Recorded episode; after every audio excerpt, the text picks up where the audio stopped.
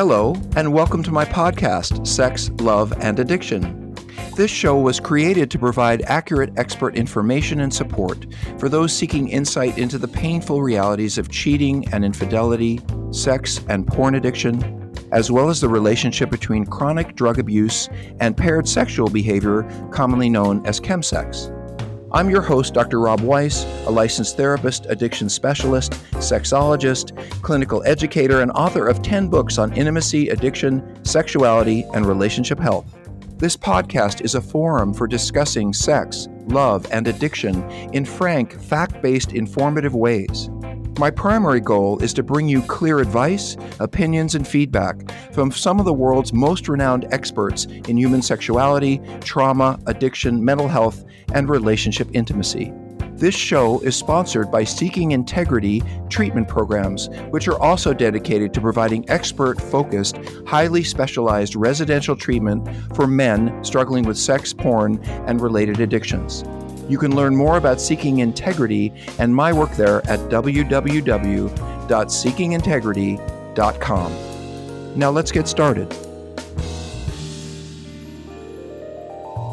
This being the first podcast, I wanted to take it for myself to go through an understanding with you of what sex, love, and relationship addiction is and what it isn't, and what are some of the beginning issues around all of that. If you want to find me, I'm not hard to find. You can uh, look up sexandrelationshiphealing.com and uh, you will find information there uh, to reach me or any of the work that I offer you books, information, speakers, all of that information can be found on sexandrelationshiphealing.com. So, I wanted to talk initially about what sex addiction is and isn't. There's a lot of mythology about it, there's a lot of confusion about it. Um, first of all, sex addiction is not having an affair or cheating occasionally, or even being emotionally distant from your partner. Sex addiction is a repetitive pattern of using sexual fantasy and sexual behavior, whether that involves porn, online behavior, or in real life, live behavior, not just for the fun of sex, the enjoyment of sex, the recreation of sex, although that, that's what it may feel like, but more they're being used to make yourself feel better or uh, used as a way to escape difficult feelings. And the way that we can tell whether that sexual behavior is compulsive or addictive or not is simply by looking at, well, you know, has sex become more important to me than some of the other priorities in my life? Is sex and the pursuit of sex kind of taking over? In other words, is it driving some of my decision making about where I travel or where I go during the day or when I get home at night? Is sex affecting my functionality? Is my sexual behavior affecting my day to day life and my day to day priorities? Am I setting myself up for problems related to my sexual behavior where I might get into trouble if I'm looking at porn at work or if I'm cheating on my spouse? And yet I keep doing it anyway, even though I know that there are consequences, or maybe I've had those consequences.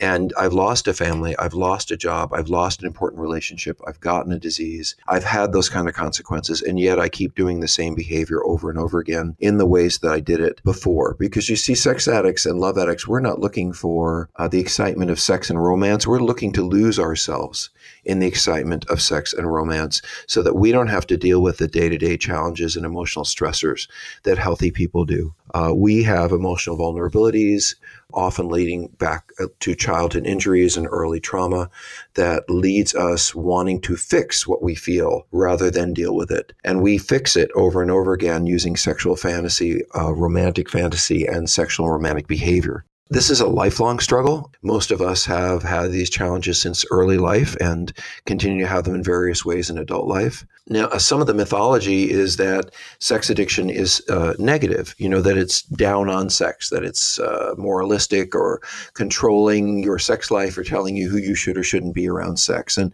let me tell you that sex addiction and sexual compulsivity have nothing to do with who you choose as a partner. If you're into men and you don't feel good about it and you think that's addiction, it isn't. You're into women and you wish you weren't and you want to call that addiction, it's not. That's called sexual orientation if you're into leather or lace or panties, or you're a man who wants to dress as a woman during sex or wants to be a woman, those are other issues like gender identity and fetishism. And I'm glad to spend time talking about those issues on this show, but that's not sex addiction. Sex addiction is pursuing uh, sexual behavior to self soothe, to make yourself feel more emotionally stable as a form of exciting distraction from day to day emotional challenges. And that can be carried out uh, with men, with women, through fetishes. It doesn't really matter what kind of sex you're having. In fact, that's a question I often get. You know, well, hey, Rob, what kind of sex makes you a sex addict? You know, if you're doing this or you're doing that, surely that's that must mean you're a sex addict. And you know, I would use the example of other addictions. I would say, well, if you're drinking whiskey, does that mean you're an alcoholic? But you're drinking wine, that means you're not. Or in gambling, you know, if you play blackjack, does that mean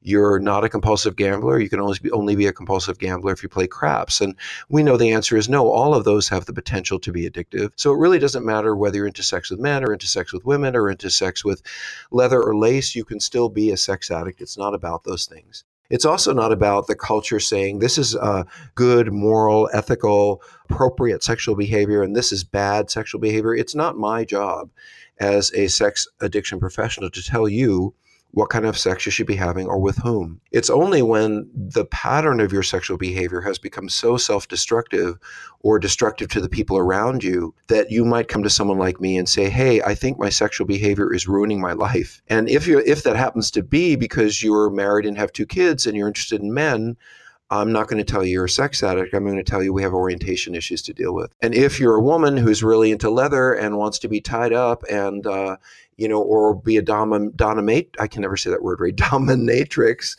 you know, and feel terrible about that because you're, you know, a married mother of three. Um, I'm not going to tell you that sex addiction. That has more to do with fetishism and other issues. So one of the challenges with sex addiction is, is that there are so many myths about what it is. You know, it's a gay issue, it's not. It's about orientation, it's not. It's a cultural uh, prescription for what is healthy or, or uh, ethical sexual behavior. It's not. Uh, I'm really, really dealing with a disorder that is no different than drug addiction or alcoholism. It's where a naturally occurring function has run off the rails. So I think of sex addiction being most like an eating disorder. You know, we all need to eat, but if we're eating outrageous, ridiculous amounts of food, or we're not eating enough, or we're restricting our diets, in other words, we're using food to control and manage our emotions, then eating becomes a problem. Then we're not eating like everyone else is simply to nourish or because they're hungry or because something looks really good. We're eating for the secondary gain, which is just to feel emotionally okay. And when you're dealing with those kinds of issues, or in sex, where sexual fantasy and sexual behavior is used as a form of emotional escape, what we are going to do with uh, behavior change is we don't want to eliminate sex, just like you wouldn't tell someone with an eating disorder, hey, the goal here is to stop eating you would tell them the goal is to find out which parts of eating are unhealthy for you and marginalize them. Sit and write those out and say, you know, if you had an eating disorder that involved binge eating, for example, you might say, well, no eating between meals, no going to buffets, no sugar, um, no eating at parties, no second servings. You know, those might be the things that would define sobriety for you. And if you're a sex addict, it would probably be more things like uh, sexual behavior that is um, destroying my marriage, sexual behavior that is destroying my work, sexual behavior that is leading me away from parenting my kids or being available for my lover or my partner, my work. And so it's not that I would seek to eliminate all sexual behavior. What I would do is seek to eliminate sexual behavior that is destructive to me in my life, not based on orientation or gender identity or fetishes or cultural beliefs. And this can be hard to sort out this is why we have 12 step meetings like Sex and Love Addicts Anonymous, uh, Sex Addicts Anonymous, uh, Sexual Compulsives Anonymous, Sexaholics. There are many different programs where people can go for absolutely nothing and get information about whether they might have a problem. You can go to my site, sexandrelationshiphealing.com, or my own personal site, uh, robertweissmsw.com, and I have all kinds of tests that you can take to see if sex addiction might be an issue for you. Believe me, the last thing I want to do is is grab a whole bunch of people and drag them down the street and say, "Hey, I want you to be my patients. You must be a bunch of sex addicts." I don't want people to be sex addicts. It's not a fun thing to do and be. The life you end up living if you're a sex addict is a double life. It's a compartmentalized life. It's a life where you may be longing for a love or affection or connection in one area of your life, or maybe you have it. And then there's this whole other part of your life that you run to for intensity and stimulation and fantasy, and nobody else knows about it. It becomes your kind of go to secret. That's my place that nobody can have access to except me. And it is your own personal, private, controlled, and managed sexual life. That can be with porn. That can be with online cam guys or girls. That can be with uh, hookups and hookup apps. It can be with affairs. I don't believe that sex addicts are really looking to destroy their marriages or their relationships or their feelings about themselves, or sex addicts are not seeking to create the negative consequences. In the moment that they're looking for the sex, they just want to feel better. They just want to not feel. They just want to escape into excitement and intensity. And a lot of times they can feel like for the sex addict, well, I'm just horny, or look at that hot person on the street. I want something like that. And before you know it, we're often running into situations that we didn't intend to go to, we didn't intend to be in. And I think that's another kind of sign of sex addiction is this idea that, you know, uh, I end up doing things or I end up, it feels like, in places and situations I didn't intend. And that in my sort of right mind, if you will, I really didn't want to be in. And then I went there anyway being a sex addict means being compelled and pushed internally into situations that can be emotionally damaging and damaging to the people that we care about. And we go ahead and just run right into those things anyway, anyway, just like the alcoholic picks up that bottle, knowing that he may end up or she may end up as a drunk driver or, you know, uh, passing out and hurting themselves or someone else. We don't do these things because it brings us joy and happiness. We do it just to feel okay about ourselves. And by the way, I want to say this to anyone who's listening, especially if you're a partner of a sex addict or a spouse of a sex addict uh, or a love addict. Sex addiction is not really about you, the spouse or the partner. We understand that it affects you, but I'm not going out there because you're not sexy enough, you're not attractive enough, you're not thin enough. Any partner, as any as any partner would, I can imagine if I was married to someone or in a relationship with someone that they might think, well, you're acting out because of me. And a lot of times, as a sex addict, I'm going to want you to think that because as long as you're blaming yourself, you're not looking at me. And if you're saying to me, as my wife or husband or boyfriend or girlfriend, you know, you seem really distant. You seem really emotionally detached. You seem really non intimate. I don't understand. Are you having an affair or is something going on? Well, believe me, the last thing I'm going to want to do is have you think that there's actually something going on you don't know about. So if I can get you to think, well, you know, if you were thinner, if you, we just hadn't had those kids, if you just weren't so busy with work, in other words, if I can shift the responsibility from my behavior from me over to you and keep you doubting yourself, then I can probably get away with it longer. And I, and I want to say to spouses, that is not loving behavior. I get that. But addicts are not particularly loving when they are in the process of their addiction. You know, I want to remind you folks that there's many a heroin addict who might have taken their kids' college fund uh, to buy drugs with when they were using, but then when sober might work three jobs to pay that money back. It is really the compulsion, the addiction, the being pulled into this emotional space of wanting to escape that leaves us making decisions that we later regret. And we do regret them.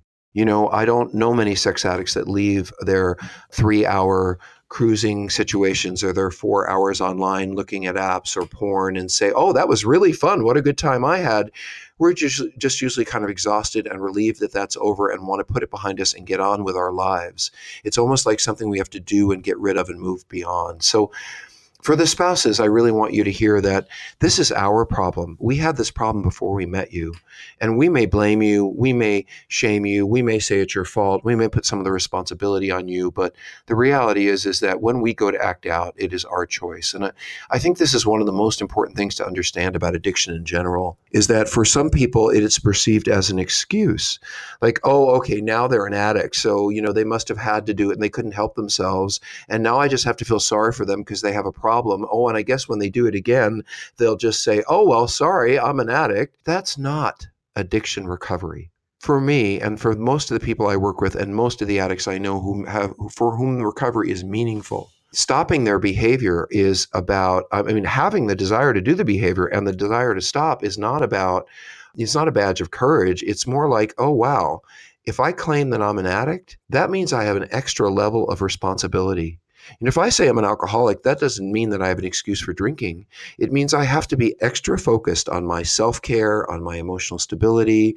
If I say I'm an alcoholic, I have to make sure that I'm taking care of myself in a way that I don't end up drinking. And so for me to go out there and say I'm a sex addict or a love addict means that I have an extra level of responsibility. I have this knowledge about myself now that I didn't have before. I'm not just horny, I'm just I'm not just lonely. I'm acting out a problem. And once I have that awareness and I call myself an addict, or a compulsive, that means that I have a responsibility to begin to work on myself, to go to therapy, to go to 12 step meetings, to get support, to learn to um, find my way out of this hole that I've put myself in. And by the way, it doesn't matter in the beginning, really, that it happened because of childhood trauma. It doesn't matter that it happened because my mother beat me and my dad raped me. And those are horrible things and terrible things. But in the beginning of recovery, what matters most is that I stop the behavior. I cannot in the beginning start to delve deeply into trauma or early emotional challenges, or maybe even some of the challenges in my relationship, because sex addicts are going to act out sexually if they drop a pencil. The stress of a fight with a spouse or looking at my early childhood trauma could send me spinning into acting out for weeks. A lot of times, what is best in the earliest stages of the recovery process is simply learning how to notice that I want to go have sex, or notice that I want to call that ex, or notice that I want to go on Facebook and chat with that affair partner, and choose to not do it. And then say, gee, I wonder what's going on with me that I want to escape into this netherworld, this fantasy world of sex and romance. Hey there.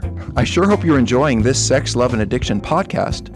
Before we continue, I'd like to remind you that if you or someone you know or love needs treatment for sex addiction, porn addiction, or co occurring drug problems, Seeking Integrity can help. For more information, please visit our website at www.seekingintegrity.com. That's seekingintegrity.com or call us at 747 234 4325.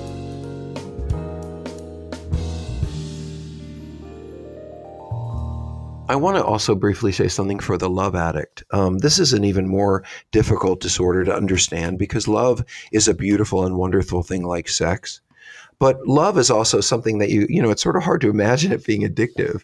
Um, how could you addictively love someone? I mean, love is love. You are all enmeshed. You all are in fantasy. You are singing love songs to each other. You know, that's that's what love's all about. And and and to be honest, that's what the beginning of love is all about. I mean, real love. And by the way, if anybody wants wants to know the secret, I'll tell you right here. Real love is knowing someone fully and accepting them fully and loving them fully for who they are, not for what they give you, not for what they seem to be, but for who you know them to be. And as a good therapist friend of mine said when I was desperately seeking a relationship many years ago, and I was saying, well, how long does it take to get to know somebody? Because I want to get settled, I want to get married, I want to get committed, I want all this dating stuff behind me. And my therapist said, about two years and I was so mad. Two years to form the kind of uh, committed long term relationship that I want to have? Well, who wants to wait that long, especially if you're an addict? But it takes about two years to fully know and understand someone and begin to appreciate them for who they are. So, yeah, the early stages of love and romance and the intensity of all that, that feels like sex addiction. Um, the love addict looks for those experiences over and over again and thinks that they are love. So the love act is looking for all that romantic intensity and, you know, chocolate candy and love songs and we can't stop thinking about each other and you're everything to me. Only that goes on for a very long time, even if the object of your love is emotionally unavailable or abusive or distant or less and less engaged in the relationship. A love addict will continue to pursue the person or situation that they over time know will hurt them and let them down, but their loneliness, their emptiness, and their obsession leads them back to situations that hurt them around romance in the same way that for a sex addict, their obsession, their fear, their loneliness leads them to sexual situations that are empty for them over and over and over again. So, when we talk about healing from sex and love addiction, again, we're not talking about eliminating love or sex, but we are talking about being able to separate what is healthy connection, what is healthy sexuality, what is healthy loving versus something that's pathological, something that is problematic, something that is self destructive. And you know, there are some answers for this. Um, I wrote a book called Sex Addiction 101. If you want to understand whether sex addiction is an issue for you, I would suggest reading it. Um, it is the most simple to read, basic book on sex addiction that really helps explain the early issues and, but most of all, how you recognize if you have the problem. There are many books on love addiction. Uh, one of them I'd recommend strongly is actually the big book, the main book for Sex and Love Addicts Anonymous, because there's some really good stories in there. And I really like the way they talk about sex and love addiction in that book in a way that can leave the reader understanding love addiction as it comes from a sense of emptiness and desperation. You know, that's how love addicts feel. They feel empty and desperate. And then they get that hint of gold from that person they are dating, that bright, shiny light that maybe this person could love me the way I've always wanted to be loved. Maybe this person could deliver me the kind of care and loving that I've always needed and then they put blinders on to all of the emotional challenges that person might present you know the the opportunity to get back to a thrilling and exciting experience that only comes occasionally is one of our greatest motivators. If you understand behavioral science, it says that uh, if you're playing a slot machine and it pays off every time, you're probably not going to play much longer because that's pretty boring. And if you play a slot machine and it never pays off, you're probably not going to play because you're going to be losing money, and that's kind of boring. But if you play a, play a slot machine that rewards you with a win just often enough to keep you interested, you may play forever. And that concept is called intermittent reinforcement. It's the idea that if the bell gets rung, you know, just once in a while, I will continue trying to chase that forever. And so for the person who is dating or is involved with the unavailable partner, once in a while that unavailable partner comes up with a gem once in a while they do show up and love you. Once in a while they do show up and show you their best side. Once in a while they do remember uh, that you're important. And boy, will those moments give you a reason to go through all of the crap with them forever. And sex addicts will also have that occasional amazing sexual experience, you know, and they get to hide it and keep it a secret. And it's a, it's a glowing moment inside of them. And uh, of course, that allows us to block out all the crappy experiences we've had, all the sex we've had with people we didn't want to have, or we followed through because we started something we didn't want to stop, or we didn't know how to get out of, or we had sex with someone we didn't want to, or all of the bad and negative stuff, the diseases, the losses, they all disappear in the moment of excitement of the possibility possibility of that one good experience. And by the way, folks, that's neurochemical. That is our brains that are working overtime. We only have one pleasure center in the brain. It is our dopaminergic center. And it doesn't, our brain, you know, the part of our brain that delivers us pleasure, it doesn't really differentiate whether it's healthy pleasure or unhealthy pleasure. It's just seeking to deliver us pleasure. And if we are using pleasure to escape reality and using pleasure, whether it's drinking, using, sexing, gaming, gambling, again, for that secondary gain of just trying to feel okay or feel better, then our brains are going to lead us to seek out that emotional intensity that we get stuck in over and over and over again. Answers. Answers are in books, in education. If you want to heal, start reading. You know, read the original text that Pat Carnes wrote, Out of the Shadows, about sex addiction. Read um, Always Turned On, uh, a book that I wrote about the internet and trauma and some of the emotional issues people have with sex addiction. Learn about love addiction through people like Charlotte Kasl, if you're a woman, or Brenda Schaeffer, women who have written about these issues. And, you know, really learn to find out uh, if this is a problem for you and if it is, where you lie on the scale scale how profound a problem it is. You know, um, there's a, a saying in, in Alcoholics Anonymous. They will say, you know, if you don't think you're an alcoholic, but people say to you drinking is a problem, well, just don't drink for 30 days and see what happens.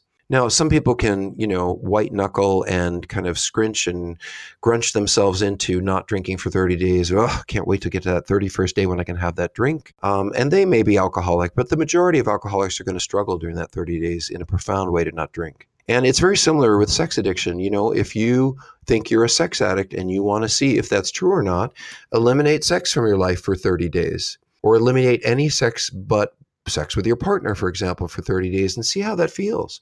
See what kind of temptations or distractions you have.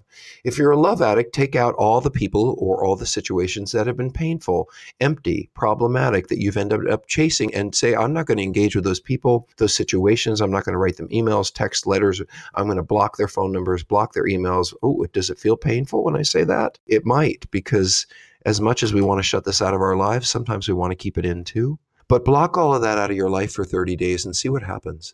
If you find yourself going back to the porn, back to the masturbation, back to the prostitutes, back to the affair partners, if you find yourself texting, writing, and reaching out to those unavailable emotional partners or those people who gave you that glint of gold that was followed up by a whole bunch of crap, if you can't stay away from them or those situations, you probably have a problem. And I got to tell you, you know, um, the one maybe positive note about being a sexual love addict is if you really want to deal with this problem, you have to grow. And as someone who has been in 12 step meetings myself for 33 years and uh, involved in psychotherapy of my own for over 25, um, and yes, I've I've spent a lot of money in therapy, but the reality is, is I have a life today, you know, where I don't have to escape, I don't have to disappear, I don't have to uh, be disintegrated. And I think that's a big key to sex addiction, by the way. If you are living a double life where there's a part of you that you don't want anyone else to know about and you are keeping it secret and it has to do with sex and relationship, why are you keeping that secret? Why are you hiding that part of yourself? Why do you not want those people involved in your life that you call friends or lovers or husbands or wives? Why would you be keeping those kinds of secrets from them? You know, one of the one of the painful things about being a sex or love addict that we often don't think about when we're thinking about the excitement of going and going uh, and having that sexual experience or connecting with that old partner. One of the things we don't think about is how much it hurts us in terms of how we're not able to get the love that we want. And I'll give you an example of that. And I really like this story. I, I, worked with a man who was absolutely a sex addict, and he went to see sex workers and escorts um, he went for sexual massages, erotic massages, and that kind of thing. And one day, uh, his wife called him at work, and he said, "You know," uh, she said, "Honey, um, you know, I, am just." Uh, they'd been married for about eight years. They had a couple of kids at home, and his wife called him at work, and he, she said, "You know, honey, I just I got to get away from these kids. I need an evening for myself. I want to go take a yoga class with some friends. Would you come home early and take care of the kids?" And first thing in this sex addict's mind was, "Oh, an opportunity, an opening. She's not going to be home. I can probably get some acting out in there and still get home in time to take care of the kids." So, you know, he left work early. He stopped off as his favorite massage parlor and uh, he had his sexual experience. And then he went home, took a shower. He was there when the kids came home, fed them. And when his wife came home at nine o'clock that night, there she was, relaxed, having gone to her class. And she's looking over her husband sitting in the living room floor, floor with her kids and she doesn't know that he was acting out. All she knows is that she's come home. The kitchen is a disaster. The kids and toys and everything is all over the place. But there she sees her kids and her husband playing and laughing and having a good time. And she's gotten to go out and take care of herself. And this, by the way, is a true story.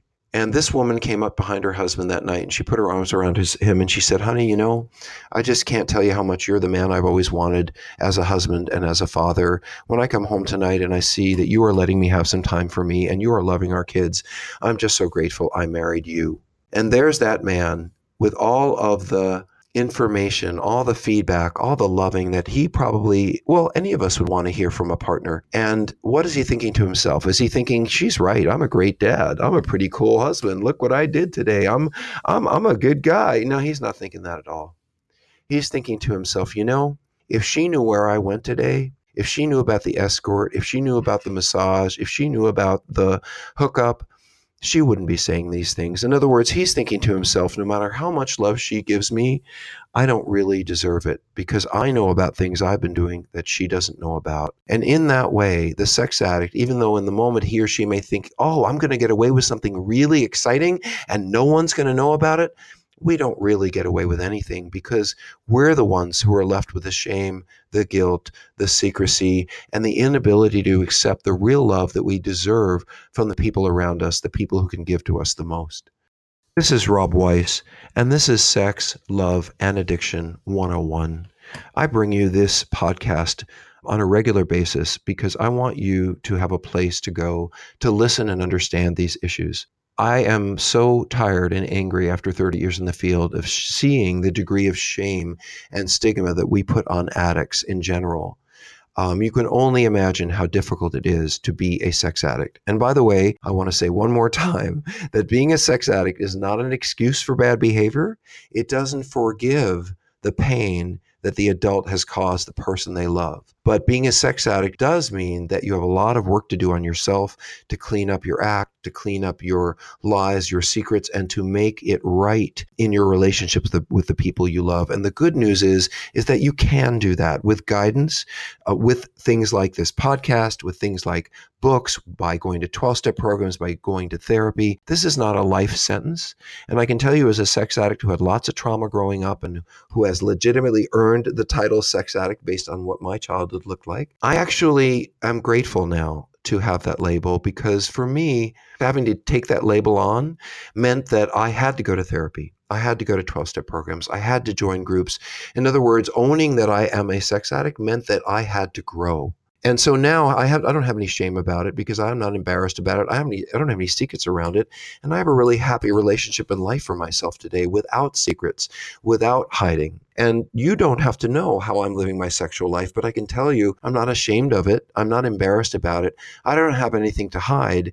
And there's nothing that my spouse of 17 years doesn't know. And for me, that allows me to be loved and have the freedom to understand my desire to act out uh, sexually, but not act out on it today. And I wish the same to you you can find me on this podcast week after week with experts from, you know, I, am fortunate. I have gotten to know experts from all over the country and all over the world in intimacy disorders, sexual disorders, sexual trauma, love, and sex addiction. And I'm going to bring you those experts week after week or, or podcast after podcast on sex, love, and addiction 101. If you want to find me directly, you can reach me at sexandrelationshiphealing.com or through my own website at robertweissmsw.com. This is Rob Weiss, therapist, recovering person, and uh, and so grateful to have the opportunity to join you for this show. Keep listening. There's more to come. Hi, this is Dr. Rob again. Thank you for joining us today. If this show has inspired you to seek further information for yourself or someone you love, I encourage you to visit our treatment center website, which is www.seekingintegrity.com. There you'll find some useful information about the residential treatment we provide, which I think is some of the best, most useful short term effective intensive care you can find for sexual addiction and compulsivity, as well as combined drug sex or chemsex problems. On seekingintegrity.com, you can find some useful advice and direction for healing. And don't forget, if you want to write me about this podcast or reach any of my guests, please write me at rob at seekingintegrity.com. I really look forward to our next time together. Take good care.